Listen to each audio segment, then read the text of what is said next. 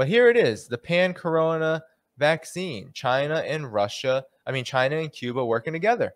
This is incredible. This is incredible news. All right, tell us, or a little too much with that. So, Cuba managed to develop five COVID 19 vaccines that inoculated 95% of its population against COVID 19 despite the burden of the US blockade. China has produced a massive amount of two different vaccines for 1.4 billion strong of its population in much of the third world. So it says Cuba and, Ch- China, Cuba and the People's Republic of China, jointly filed the first patent for a vaccine against COVID 19 and its many variants, which could also be effective against several related viruses. The Cuban Daily Granma told reported on Thursday. So the patent was presented at the National Intellectual Property Office in China recently, according to Eduardo Martinez Diaz, a president of the state-owned BioCuba Pharma business group. The vaccine is a product of a collaboration between the biotechnological sectors of the two socialist states. Doctors from the Cuban Ministry of Public Health announced the endeavor in a March 21, editorial published the, by the British, British Medical Association journal, the BMJ, noting that it would be based at a facility in Yongzhou, Hunan province.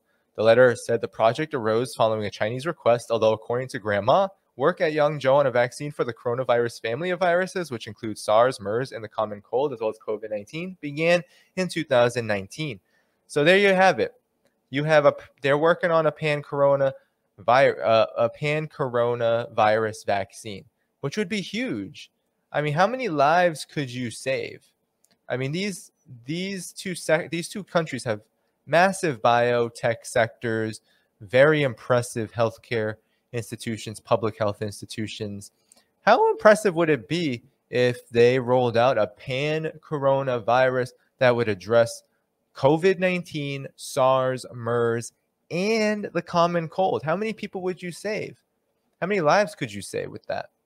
It would be an incredible feat. We got to look out for that. That's very good news. So it's something to be proud of. That's socialist solidarity. Uh, uh, that is how you address this vaccine question by producing real results, real collaboration, getting the work done. I want to share one other thing with you. This was from Bloomberg. I, I posted it last night.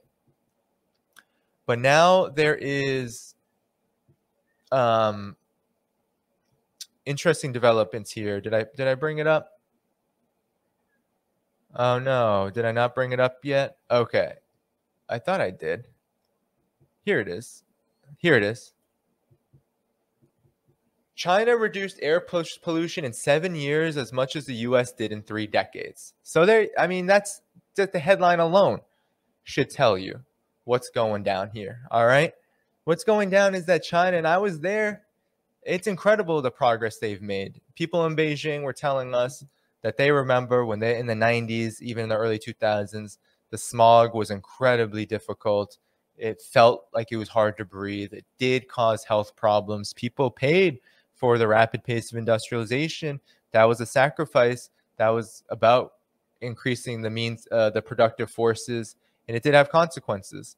But now, what you've seen is China has addressed this by reducing air pollution more in seven years than the US did in 30.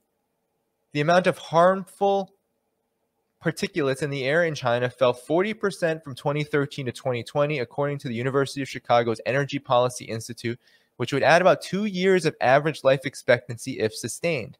While smog in large swaths of the country still significantly exceeds safe levels, its experience shows how quickly progress can be made. Researchers, including Professor Michael Greenstone, said in a report published Tuesday. Here's the graph. Here's uh, uh, China slashing air pollution, right? Especially beginning. You see here, what was that? Probably 2013, 2014, 15. You see the dip all the way into 2020. You see the rest of South Asia, the pace of industrialization is growing, but yet the pace of their mitigation measures, their environmental measures is not. So it's really holding steady. And look at the rest of the world, just stagnant, right? Look how stagnant that is.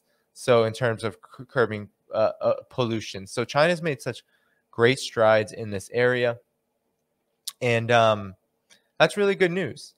Even in the U.S. and Europe, which have been battling pollution for decades and account for just 4.1% of global health bur- burden from airborne particulates, more than 90% of people live in areas that don't meet the WHO's guidelines, which were tightened last year. China's success, led by restrictions on car use and coal burning in major cities, has been rapid, with 40 its 40% decline in seven years, nearly equaling a 44% drop in U.S. pollution over 30 years from in the U.S. from 1970 after the landmark Clean Air Act was passed. The researchers said by email. So they say that Beijing remains three times more polluted than Los Angeles, the smoggiest city. That's interesting. And the national average for air particulates is six times higher than recommended. That's interesting. I would love to see that. You know, I think that's going to rapidly change and already is. When I was there, it didn't feel like that, but of course, I was only there for a week in Beijing. Um, but the life expectancy is going to go up by years in China. It's already surpassed Beijing, for example, already has a higher life expectancy than people in New York City. So China's life expectancy is going to surpass the United States, and this is just one way it's going to do so. So I just wanted to share that with you. So these are just instances of good news, right?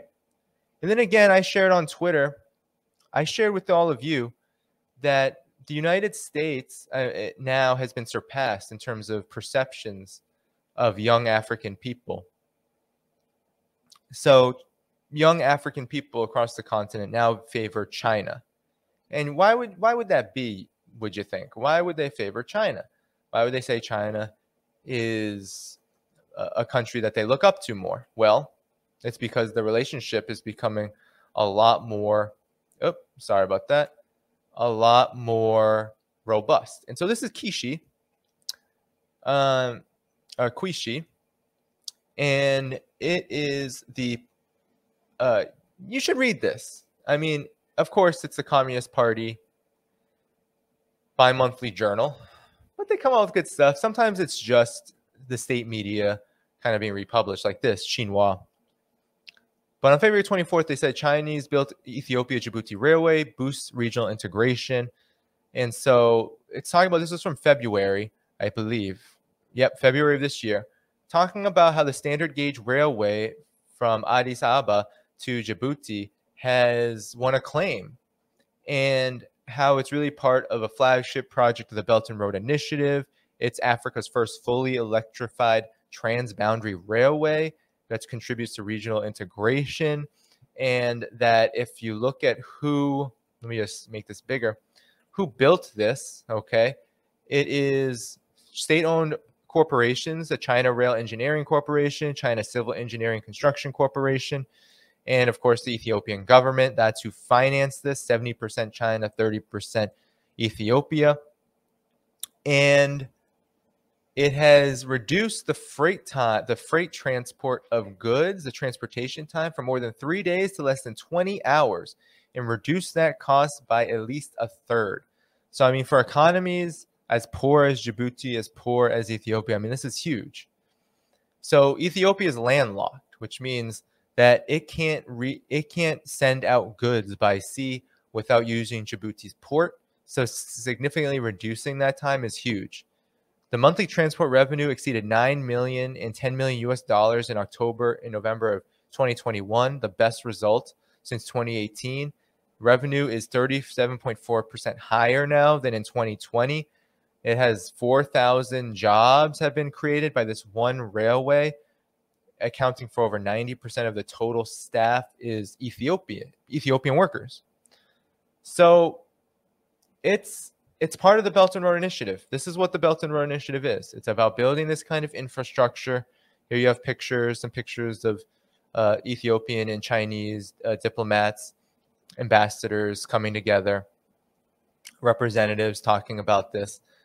But I wanted to show you that because I think it's important to see that why young Africans would look at China with a more positive lens than the United States. Now, it's not to say that young Africans don't look at the United States with a positive eye. I think the numbers were something like 79 and 71% respectively. But it's been a rapid change, right? It used to be that the United States, because of cultural imperialism, because of the US's deep influence on Western media, Western press, the Westernization of Africa of Africa. Um, it used to be that the United States was looked upon as like the American dream, the center of the world, right? Everyone wanted to go, you know, that sort of thing. But now African students are choosing China too for education by far. Now that's not even a question. So that's why the change has happened because there are more opportunities. more jobs, more capacity to develop the country, reliable friendships, that sort of thing. So this is great. These are just good news. There's good news out there, guys. It's not all bad.